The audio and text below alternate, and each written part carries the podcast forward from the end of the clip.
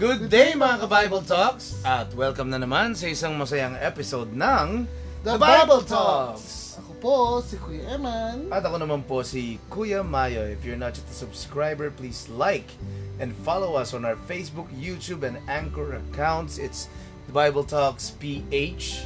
At kung kayo po ay may mga prayer requests and you're ready for counseling, just PM us sa ating Facebook and YouTube account. Good day, Kuya Emma. Good day din, Kuya Mayo. Pastor, ah, bago po tayo mag-start, can you please lead us into a prayer? All right, let us pray. Okay. Our Father God, thank you for a wonderful day again that you have given us. And this time, oh God, we will continue on our discussion on uh, uh, end, end days, oh God, that your Spirit be upon us, your Word will be upon us, oh God. Lead us to your truth. Thank you, Lord. In Jesus' mighty name we pray. Amen. Amen. Pastor, we are now on episode 3 of our new series called Jesus, and, the End Times. And uh, what are we talking about in this episode, Pastor Raymond? Yeah, and we're discussing about the account of Jesus Christ discussing to his disciples about his second coming. Yeah, and uh, for this episode, we're talking about the coming Mhm. of the Son of Man. Uh, yung verse na, yung chapter na ginamit natin specifically mainly will be found in Matthew 24 yeah. at uh, mag-extend siya till 25 no chapter 25 for now uh, a big portion of our series right now or season will be focusing on Matthew 24 on episode 1 we were talking about the signs of the times no things to watch out for before the coming of Christ then on episode 2 we were talking about the great tribulation and uh, how it will all unfold. So it starts with the arrival of the Antichrist, and from there, uh, nag-unfold na lahat. No? Uh, if you want to listen to our discussion about these two things, no, you can find them on our previous episodes here on Anchor.fm. We're also available on Spotify and other podcast uh, streaming stations. So now we're talking about the coming of the Son of Man on episode 3. We're here with uh, Pastor Eman to help us, you know, to enlighten us with this uh, passage. So Pastor, uh, where can we find uh, this topic? Wh- which chapter and verses po? Ayan, sa chapter 24 pa verses 29 up to 31. 31. And uh, may cross-reference po yan na may kita rin sa Mark 13, 24 to 27 and Luke 2. 21, 21. 25 to 28. Okay, Pastor. Go ahead. Let's read. Yes, sir. Immediately after the tribulation of those days, the sun will be darkened, and the moon will not give its light. The stars will fall from heaven, and the powers of the heavens will be shaken. Mm. Then the sun, sign of the Son of Man will appear in heaven, and then all the tribes of the earth will mourn, and they will see the Son of Man coming on the clouds of heaven with power and great glory. And he will send his angels with a great sound of a trumpet, and they will gather his elect from the four winds, from one end of heaven to the other. Alright, so uh, that was the passage, ladies and gentlemen. You can find it on Matthew 24, verses uh, 28, don't know, 29, no, to 31. Before that, uh, nagkaroon ng tanong yung mga disciples, no, Mm-hmm. uh, sa 28, uh, 27 and 28, no, uh, sabi kasi dito, excuse me, no, So, um, I remember do sa previous episode natin, we were talking about the coming of uh, the Antichrist, di ba? At uh, kapag sobrang na yung days na yon na sobrang pain, sobrang destruction, mayroong mga magsasabing, Hey, look, here's the Christ, there he is. But do not believe it, sabi, for false Christ and false prophets will still appear and perform great signs and miracles to deceive even the elect, if that were possible. Mhm. See, I have told you ahead of time, sabi ni Jesus. So, during the Great Tribulation, no, just just parang pang bounce off dito sa new episode natin. Mhm. No, because we forgot to talk about it in full detail no, for the past episode. Na magkakaroon ng great deception pa rin at marami pa rin matatangay, even the elect. Kaya nga sabi ko nga Kuya Mayo, yung signs will prolong until the coming of Jesus Christ. Mm. Yung deception, nandyan pa rin, di ba? So, posible pala na even though you're already committed to Christ, you can lose yung standing mo kay Christ because you got deceived. Possible. It's sad, huh? Sad. Kasi sabi ng mga iba, once saved, always saved. Paano yun? No, I do believe on what the Matthew says. Those who will remain faithful To the end. to the end, they will be saved. Mahirap nga komplikahin, ano? Tapos sabi pa dito, grabe to, no? So if anyone tells you, verse 26, there he is out in the desert, do not go out. Or here he is in the inner rooms, do not believe it. For, ah, ito na. Ito na yon. Prelude na to sa pag-uusapan natin. For as lightning that comes from the east is visible even in the west, so will be the coming of the Son of Man. Wherever there's a carcass there, the vultures will gather. Pastor, can you please enlighten us? Anong ibig sabihin ng verse 28? Wherever there is a carcass, there the vultures will gather. Or sa ibang translation, eagles. Anong Hmm. ibig sabihin nun? Well, yung carcass is a bull, no? Uh, is that- Bangkay. Mhm. And, uh, you know, yung mga vultures and big big birds, nandun din yung ano, uh, tag nun. Sila yung kumakain kasi, di ba? Ng meat. Ng mga dead meat. Mm, dead meat. So bakit nabanggit ni Jesus to? After tell- telling all of these things, anong kalinhaga yun?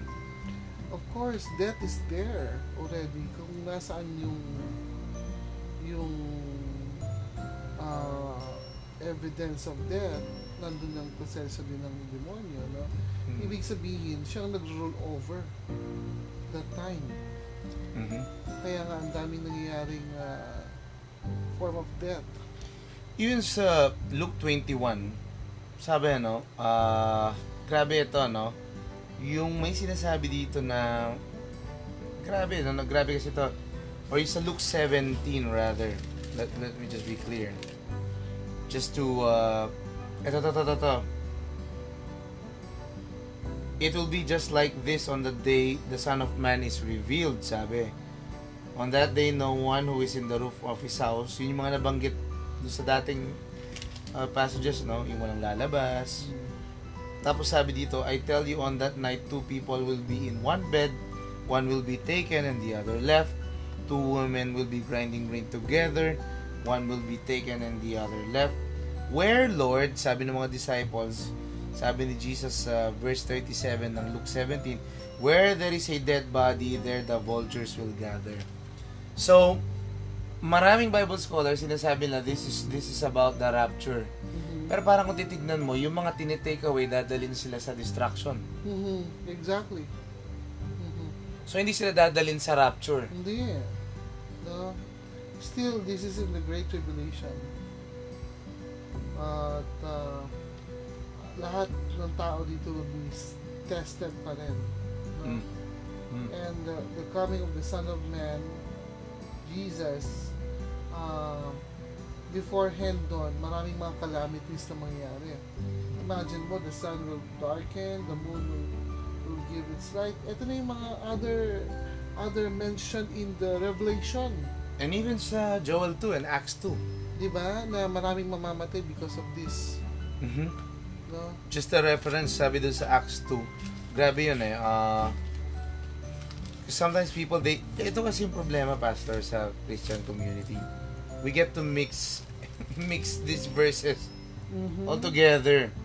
Sabi dito sa Acts 2, 19 hanggang 21, I will show wonders in the heaven above and sign on the earth below, blood and fire and billows of smoke.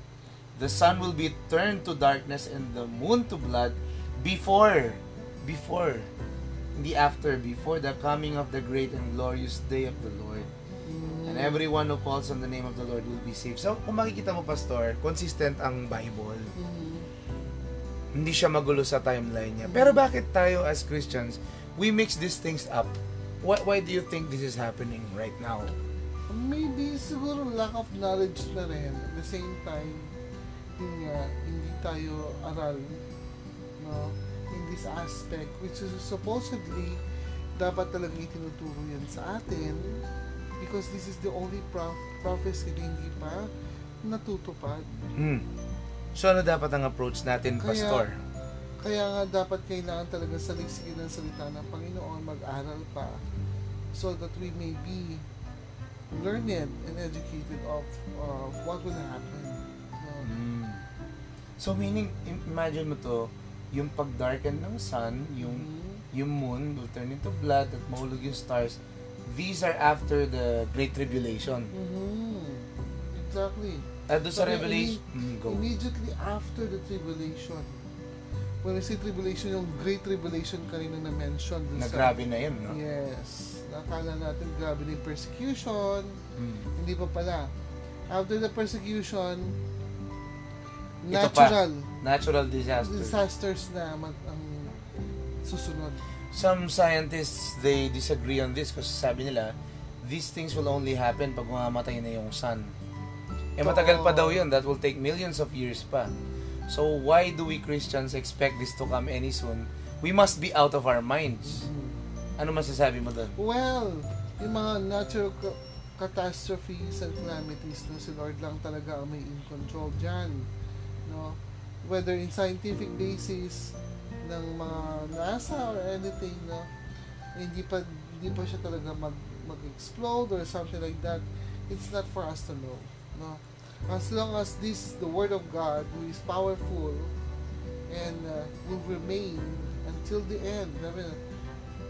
Everything will pass away but not His word.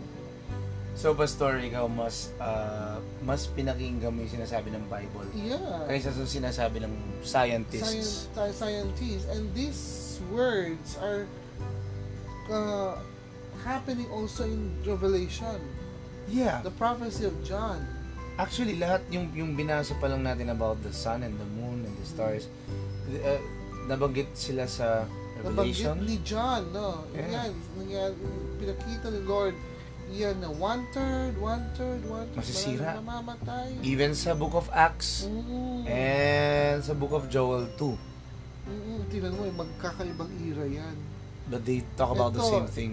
Ito sa panahon pa lang ni Matthew, Jesus Christ, ano pa lang to, i isa-sacrifice pa lang siya sa cross. Pero sinasabi na niya. Nasasabi niya na yung mga ending na ganito. Mhm. So, tapos consistently si Jesus rin, nireveal niya yan sa Revelation through John. So meaning pala, Pastor, bago pa dumating si Christ, talagang mayroon pa mangyayari mga mas malala pa.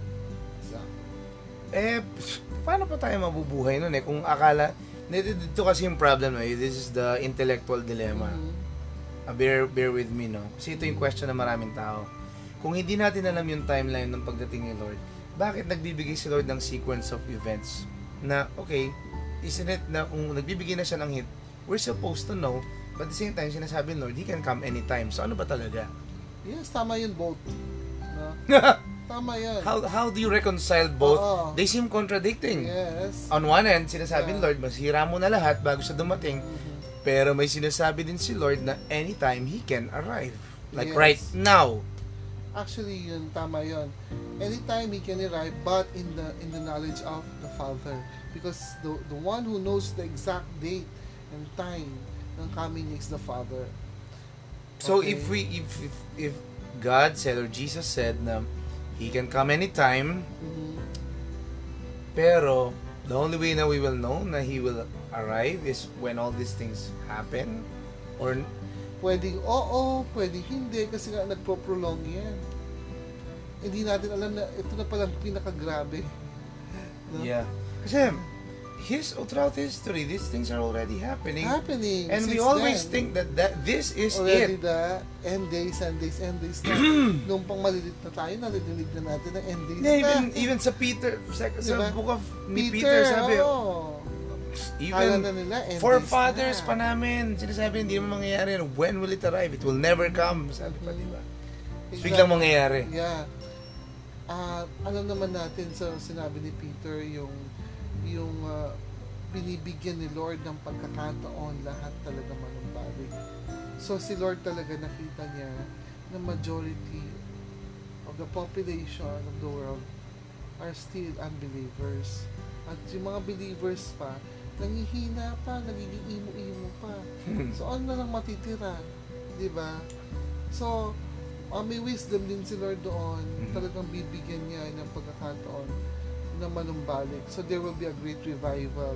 Also, a sign na mag restore back. Even Israel mare-restore Didn't back. this happen already during the day of Pentecost kina Peter? somehow akala natin yun yun, no? At actually yung Pentecost and the church until now kasama tayo sa history na yun. Mm. Why do why do some Bible scholars disagree with that? And they're saying na we're wrong. Na, na it already happened during the time of Peter. Tas 3,000 in the convert. That's it. W- what is our right to include ourselves in the narrative? Definitely because we're still part of the church. Mm. They're the early church and call themselves Christian in Antioch. And still, the book of Acts, hindi pa rin naman tapos yun as long as the Holy Spirit is at move. Mm. So, what you're trying to say is, uh, while we're still waiting for the book of Revelation, Mhm. the book of Acts is um, The continuation. nangyayari sa pa rin siya ng ngayon. Church, oo. Mm. Mm. Pero dun, dun sa account, it ended with yung shipwreck tsaka yung testimony ni Paul sa Rome. Mm.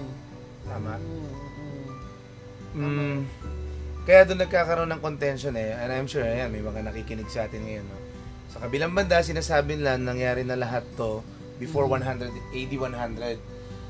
Yung iba namang mga Christians sa tulad natin ngayon who are still holding on to the coming of the Lord, it's still about ba- about to happen. Mm. Yung iba sinasabi nila all of these signs are just figurative and spiritual. Mm. Yung mga iba naman na tulad natin, we are claiming that these are physical and they will happen physically. Mm. So, let's go to that part na pagdating kay Christ, no? Mhm. Sabi kasi as far as east is from the west. So, Mhm. pagdating na doon sa verse 30, Mhm. no? At that time, the sign of the Son of Man will appear Mhm. in the sky and all will see Him. No? Mhm. Uh, I say, how is that possible? That everyone will see Him. Like, di ba, like right now, Mhm. uh, imagine mo, Pastor, to see an airplane here, from where we're sitting or standing, limited yan. Pero Yeah. paano makikita ng buong mundo? Yan. Yan. Of course, no, that's uh, one of the signs and wonders that will happen. No? At visible yan na mangyayari. Mm. At uh, sabi nga, lahat ng mga wala kay Kristo, iiyak yan eh. Kasi nare-recognize na, ay, totoo nga. Yeah. uh, That's in Revelation 1.7. and even the demons, sabi nga, will declare that He is Lord. And even those who pierced Him, sabi, Exactly. yung mga Jews na Yeah. nagdi-deny sa Kanya, yeah. they uh, all will mourn. Yeah, everyone, everyone will see the Lord. Why are they mourning? Yun nga, hindi sila sigurado. Yun yung sinasabi ko, Kuya Mayo. It, kapag dating na ng Panginoon, all of us will ask for forgiveness, Mm. napapa-reflect ka na. Kaya nga, yun yung sinasabi nila na kailangan maging ready ka anytime. Kasi nga, kapag dumating na ako, tapos na yung Yung time. chance, Oo. yung pagkakataon. Pagkakataon na mag-repent. ko sa inyo. Mhm. Kaya yun naman, baka makahabol sila. No? Nice ng Panginoon talaga na ngayon pa lang, let's set, Sold out ka na. oh, let's make up our minds. Oo, make up our minds. Hindi yung last minute dun ka, dun ka palang magsasend ng commitment kay Lord. Eh, wala na. It's too Yeah. late na. Paano ka na makakapaglingkod sa Kanya? Actually, even most of the Bible characters, no? Babasahin mo yung Bible, they're already considered holy by the Lord, no? Mm. Pero nung nagpakita si Lord sa kanila, Mm, tuloy-tuloy na yan. hindi, no, what I'm trying to say is, Pastor, higit pa doon, nanginginig sila kasi they feel like Exactly. they're not worthy. Oo. Ba- holy na sila para kay Lord, pero sila parang, wow, I'm dead Mm. meat, sabi ni Isaiah, di ba? I'm, no, I'm not worthy, sabi niya. Mhm. So, yun, uh, sabi sa 31, and he will send his angels with a loud trumpet call, and they will gather his elect from the four winds, from one end of the heavens to the other. So, ito pa lang yung totoong gathering of the saints. Yeah. Imagine mo, nagkaroon na ng tribulation, Yes po. tapos darating ang anak ng Diyos. Mm. Then, dun pa lang mangyayari ang rapture. So, ibig sabihin, we will experience also a tribulation. Wh- Why do some Christians deny that and they keep on insisting na merong secret meeting si Lord in the clouds? Okay. Ang basehan nila dyan yung sa 1 Thessalonians before. 4. Oo, Yung sabi 1 dapat Thessalonians before. 4.17. Well, Or yung sa Siguro. Revelation na ano yung I will spare you from the hour of great trial. alam mo, kahit na nasa trial tayo, at kahit si Lord pinaparusahan niya ng buong mundo, He can still protect us. See what would happen sa ano Israelites. Mhm.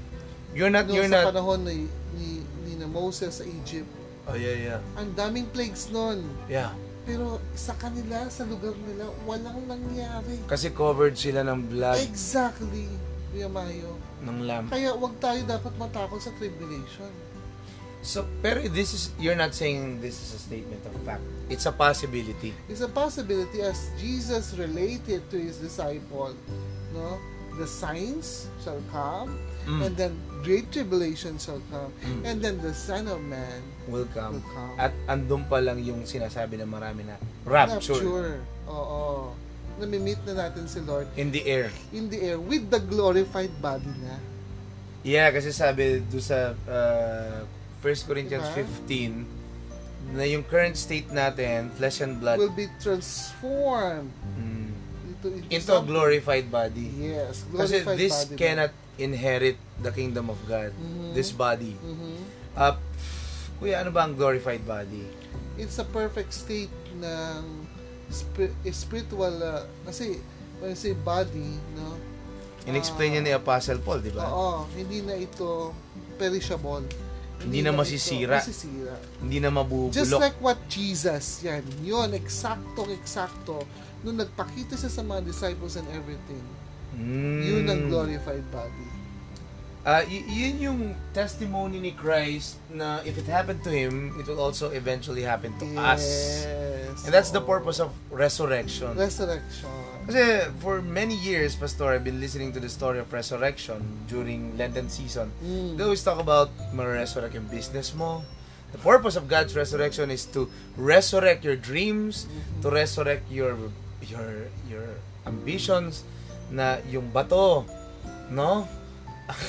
Ang tanging nakapagharang lang dyan, yung bato, yung bato, yung mga hadlang sa pangarap mo. So, pag Unbelief. nirolyo yan, ma-resurrect na yung mga dreams mo. Y- hindi pala yun yun. wala pong spiritual or allegorical meaning yun It's literal. It's literal. No, walang kinalaman yung rock sa faith mo o sa fears mo. Not even yung resurrection of the dead, wal- walang kinalaman sa sa business mo, sa pangarap mo, no? Or sa gusto mong kotse or, Or- dream. No, wala po yan. When He, Jesus Christ, and the apostles discuss about resurrection, iisa na ang mindset nila, muling pagkabuhay, may glorified body, mamimit si Lord face to At face. maghahari tayo sa new heavens and new Yes. earth with Christ. Ganun lang kasimple ang mindset nila. Kuya, Even why are we complicating this very simple revelation? because we don't we do have our personal interest. Mm. No? Pinapalit natin yung interest ni Lord sa interest natin.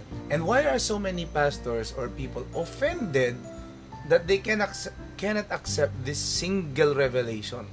Well, yun nga, dahil may mga personal issues. What what should we do Personal then? What should we sila. do then? O sa mga, oh, definitely, no, mananagot talaga kay Lord, no. Mm. If you change the message of the word, na instead na liter, literal, ginawa mo allegorical, Mm. yung mga hyper-spiritual meaning, Yeah. mananagot tayo. Yeah. Kaya, uh, dear listeners or uh, to our viewers and listeners of this podcast, no, Mhm. if you want to learn more about what we're talking about, and this is never talked about so much in the church anymore, huh? Mhm.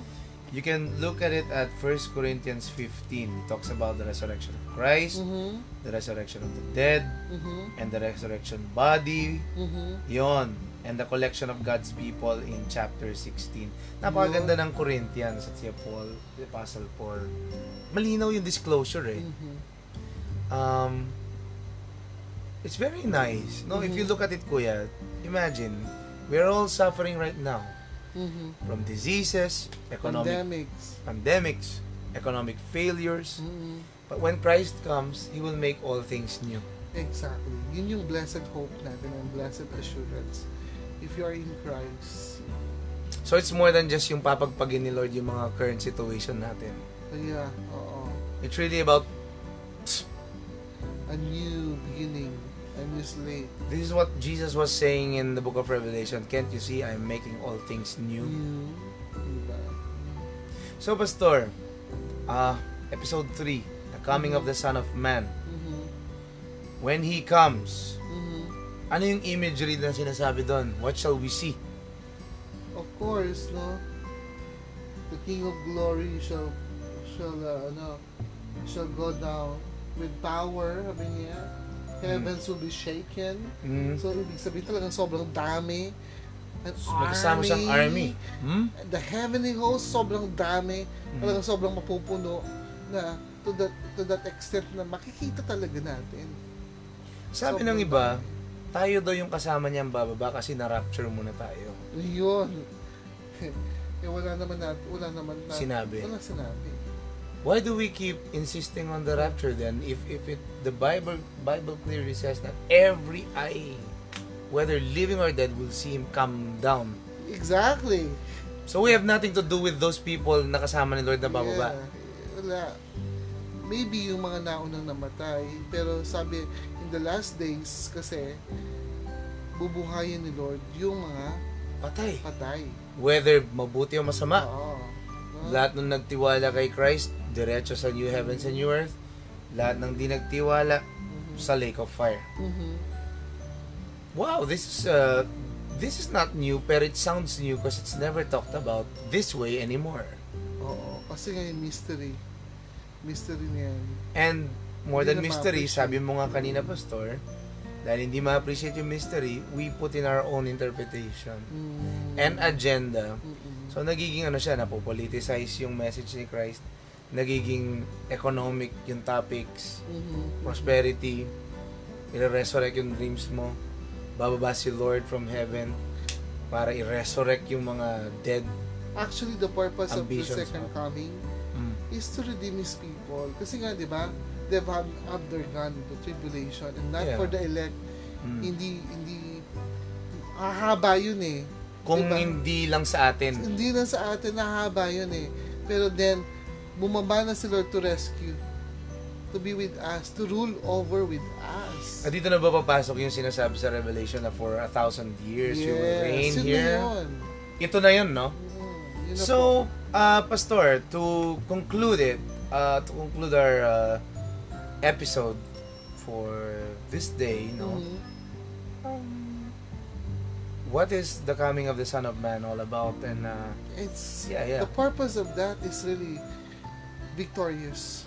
it's victory over everything. over every glorious, victorious, yung persecuted church, yung na- nakaranas ng matinding ano, ah, pagsubok, no? Iaapis niya, no? And uh, he will experience yun ngayong 1,000 years. Pastor, yung pagcoming ng yung pag-arrive ni Lord, iba pa ito dun sa Battle of Armageddon? Right after the 1,000 years, yun na yung Battle of Armageddon. I-release ulit si Satan Yeah, yun na yun. para i-gather lahat yung mga pwede pang i-deceive. Mm. Ah, so wala pang final judgment? No, to come to think of it, no? kasi Yeah. it's, it's so complicated, no? Yeah, yeah, yeah. It's so, so complicated. So, Yes. uh, if you look at Jesus' timeline, ganito yan. May signs, may signs, may signs. Lumalala yung signs, lumalala yung signs. Mhm. Biglang, boom, Antichrist, Mhm. persecution, persecution, oop, Great Tribulation, oop, ayan na. Nasisira na lahat. Tapos, hindi pa tapos. Masisira lahat yung ecosystem, destruction, destruction. Tapos biglang, oops, bababa si Christ. Mhm. Tapos, doon na yung millennial reign. Millennial reign, yeah. So, yung kailan mangyayari yung judgment? Okay, yung judgment kasi it's uh, uh, ano eh when everything has been uh, set and done eh kasama nung sa judgment ng ano kay Satan eh. Mm. So, uh, just a question, eh, you don't have to answer if you don't want to. So, when you die, as in if, if anyone dies right now, Mhm. will we go straight to judgment or will our soul sleep until Christ returns for to resurrect us? I like that question, no? Kasi sabi ng Hebrews 9.27, right after the dead is judgment. Mm. Ayan. So, kapag namatay na tayo, na hindi natin naranasan ng second coming, whatever yan, hindi na natin nadatnan, we'll all be judged already. But to those who are in Christ, alam na ni Lord yung Kanya. Sabi niya, there's no condemnation to those who are in Christ. So, i-encourage na tayo agad sa langit, kukunin na tayo noon with the angels. And, actually, doon sa seat, doon sa mercy seat ng Panginoon, ang i-review na lang niya yung from the time na naging kristyano ka hanggang sa kinamatayan. Hindi ba parang may malaking discrepancy dun sa uh, ganun na klase nga kasi 'di ba? sa on one end, ito yung sinasabi mo na after you die, automatically kukunin ng angels yung katawan mo, dadalhin ka sa langit, i-judge ka, yun. So, so pagbaba ni Christ after everything, Spirit yun ah, wala ka pang glorified, wala na ka ng glorified body. so akala ko hindi tayo kasama doon sa bababa. So ngayon kasama na tayo. Ah, hindi siya bababa literally be- because wala ka pang glorified body. Mm. So is you're still a spirit, no? A soul, a soul and spirit, no? So ah nandun tayo dun sa state na yon na ma- kasama natin ang Panginoon that we we will are inter- interceding in our behalf. Parang yung yung storya ni Abraham, Bosom, Mhm. and then si Lazarus inaliw na. So, wala pa tayo sa langit noon? Nasa Abraham's Nasa- bosom tayo? Actually, wala na Abraham's bosom. That is equivalent to to the heavens na. No? And then kapag kapag ah, ah, dumating na yung second coming, ito na yung sinasabi na muling bubuhayin ang mga patay. Doon magkakaroon ng resurrect, So, resurrected body. Pastor, Mhm. Dali. So, ang judgment nangyayari siya every day, every minute, every second, every every form of judgment. Pero sa sa Revelation, sabi, isa lang yung event na yun. Well, It's it's it, could it also be possible? I'm not I'm not Yeah, trying yes, to di- yes, yes. I'm not trying to dispute what you've said, no? Yes, yes, Kasi ito yung yes. common belief, yung Yeah. na partly ako din yun yung hinahawakan ko. But isn't it also possible na after someone dies, it stays dead there? dead, as in literally dead, just Sleep, like Lazarus dead, until the second coming para ma-resurrect siya at magre-reign at after nung reign, Armageddon, saka palang i-judge. Yun. Yung judgment natin yun kasi is on the judgment of the of the of the redeemed, no? Kasi yung sinasabi kong judgment is right after the death. Mm. Yung hindi ito yung before the second coming of the Lord, Mhm. no? So, kapag ikaw, yung soul mo ay namatay, ay ikaw physically namatay, at ang soul mo ay pupunta sa langit, right after your death is judgment. Basahin natin yung sinabi ng Biblia. Sa Hebrews, no? Hebrew, sabi niya, Mhm. Minsan lang ang taong mamatay at pagkatapos noon, Judgment agad. judgment. So, ano yung judgment na mangyayari sa Revelation then? Yun yung ano, yun yung finality nung mga naiwan. Mga naiwan. Naiwan na. Na nabuhay pa dun sa time ng second coming. So, kung mamatay tayo ngayon, hindi na tayo part ng Hindi na tayo judgment na part na yun. Oo. And the judgment we're referring to is the seat seat of mercy, the judgment seat of mercy. Kasi Nasaan, nasaan sa Bible yun? the seat of mercy of the Lord Jesus Christ is yun yung sinasabi natin na from the time na tumanggap tayo Mhm. hanggang sa dun sa kinamatayan nating buhay. Yeah. Yun ang re-review. Saan, saan version, Pastor? Yung mercy seat? Mercy seat. Nasa versus the- versus yung judgment na i-judge na itatapon yung mga goats and of sheep. course, nasa ano yan, nasa Revelation yun, no? Mm. Definitely, no? If I'm not mistaken, ipo-quote na lang natin yun. Mhm, mhm. Ano, doon sa mismong judgment na yun, yung mercy seat ng Panginoon. At yung yung uh, sinasabi naman natin na muling pagkabuhay ng mga patay, Mm. yun yung time na from the time na na dumating ang Panginoon, yung Great Tribulation and all that, Mm. yung season na yon, Mm. yun yung mga ire-resurrect. Na- From the dead. from the dead. No? So, uh, ito yung question na marami. Na, marami nag-aaway sa YouTube, no, Mhm. sa social media. What is the point of resurrecting someone from the dead kung nag enjoy na sila sa langit? Akala ko ba may judgment? So why do we have to resurrect them when they're already enjoying heaven? So why do we have to bring everyone back to earth when they're already enjoying heaven so that they can have those bodies and mag-merge yun para mag-glorify? So what's the point of being judged or, or being resurrected? Paano la, hindi nila ma-reconcile yun? okay, kasi 'di ba sabi niya, in my father's house there is mansion. There are many houses. Houses. Mm. I will prepare you para sa ganon ma-enjoy niyo yun. Yung ginawa ko, prepare for you. So, at, at saan natin ma-enjoy yun? Sabi to, so John 14. in, in my father's house are many rooms. Are these literal rooms or are, are they the presence of the Lord? I think it's really a place. It's a physical literal place. Oo. Mm. I'm going there to prepare a place for you, and if I go and prepare a place for you, I will come back and take you to be with me, that you also may be where I am. Mm.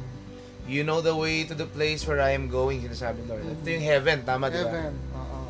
So wait, ah, hindi natin marurok ang utak ni Lord, no? Masyadong Yes. malawak.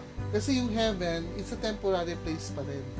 It's a temporary place. while while waiting for the final.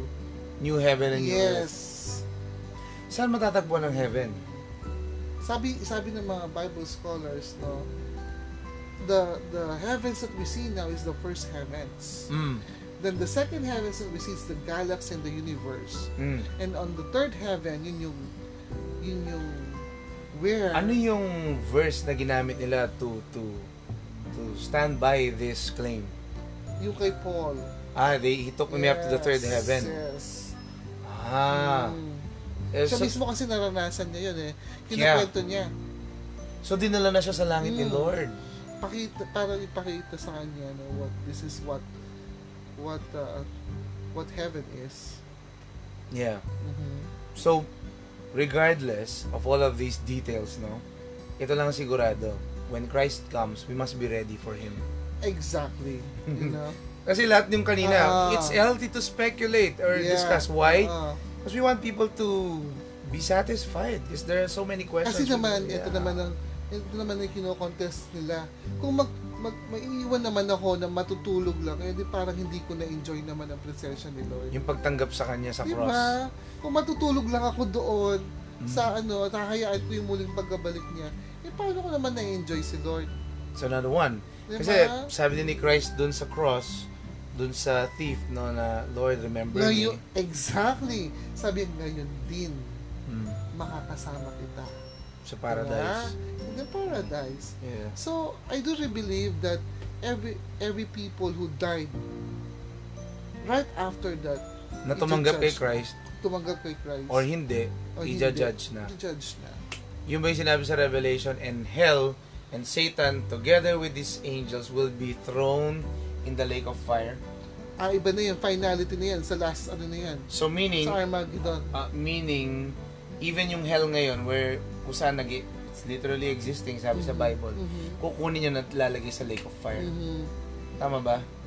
Yun na yung finality na parusa kay Satan and the rest of those who followed him. So dead ka na, double dead ka na, mati triple dead ka pa. Eh, exactly. Ang hirap, no? So guys, yun na, um, there's more room for this study. We cannot uh, grasp it all, no? Kasi we have Yes. limited time. Pero nice lamang sabihin ng Bible ngayon, di ba, Mhm. Pastor, na when Christ returns, no, we should be ready. Mhm. And whether we go or not through the Great Tribulation, but it seems like Christ is saying na Everyone will go through it, we should endure till the end. Kaya nga sabi yun sa John 16.33. Mm. Ito, di? Take heart. I've, if you uh, take heart In this world, you will this world. experience trials and trials and tribulations. tribulations. But be encouraged because I have already I have already overcome. overcome. So, uh, is anyone here excited to see Jesus return? If, if Mm. you're excited, please um, say amen you know, Or- while you're listening to O kaya this. takot ka kasi nga hindi ka pa ready. Kasi may mga ganun eh. Huwag Yeah, muna Lord, huwag ka muna dumating kasi hindi pa ako ready. So, Yeah. kailan ka magiging ready? Di ba? No one can magiging be ready. excuse. Yeah. Excuse yung ganyan kasi. No? So, kung hindi ka ready, there's a way to be ready. Yes, Uh, exactly. ano yun? It's to Mm. accept Jesus, right? Mm-hmm. Siguro, Pastor, as we end, let's encourage everyone to accept this good news. Mm, That yes. Jesus came for them Mhm. 2,000 years ago to die for our sins, no? Mhm.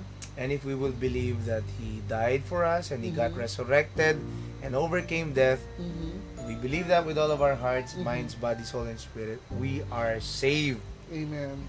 and we will be taken with Him forever when He returns. oo. Siguro yun ang maganda, Pastor. Encourage natin sila tanggapin sila. Oo. Amen.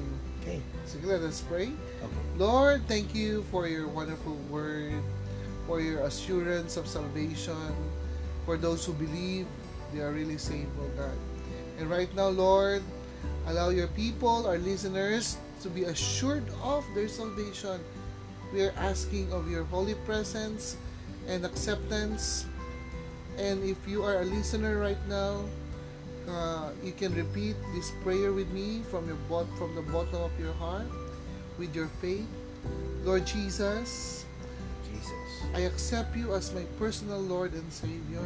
Accept you as my personal Lord. I admit that I'm a sinner and I need you so much. I admit that I'm a sinner and I need you so much. Lord, thank Lord. you for the eternal life Thank you for the eternal life. to Jesus To Christ. Jesus Christ. I honor him with all of my life. I honor him with all of my life. Lord, write my name Lord, write my name in the book of life. in the book of life. And from now on, O God, From now on, O God, your will be done your will be done. in my life.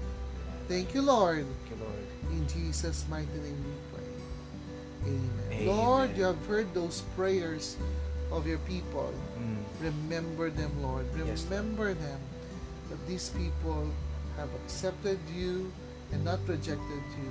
And they are now ready to give their life for you, God. Thank you in Jesus' mighty name we pray. Amen. Amen. Ayan. Hanggang sa muli mga ka-Bible Talks. And see you once again sa isa namang episode ng The, The Bible, Bible Talks. Talks. Bye. Bye.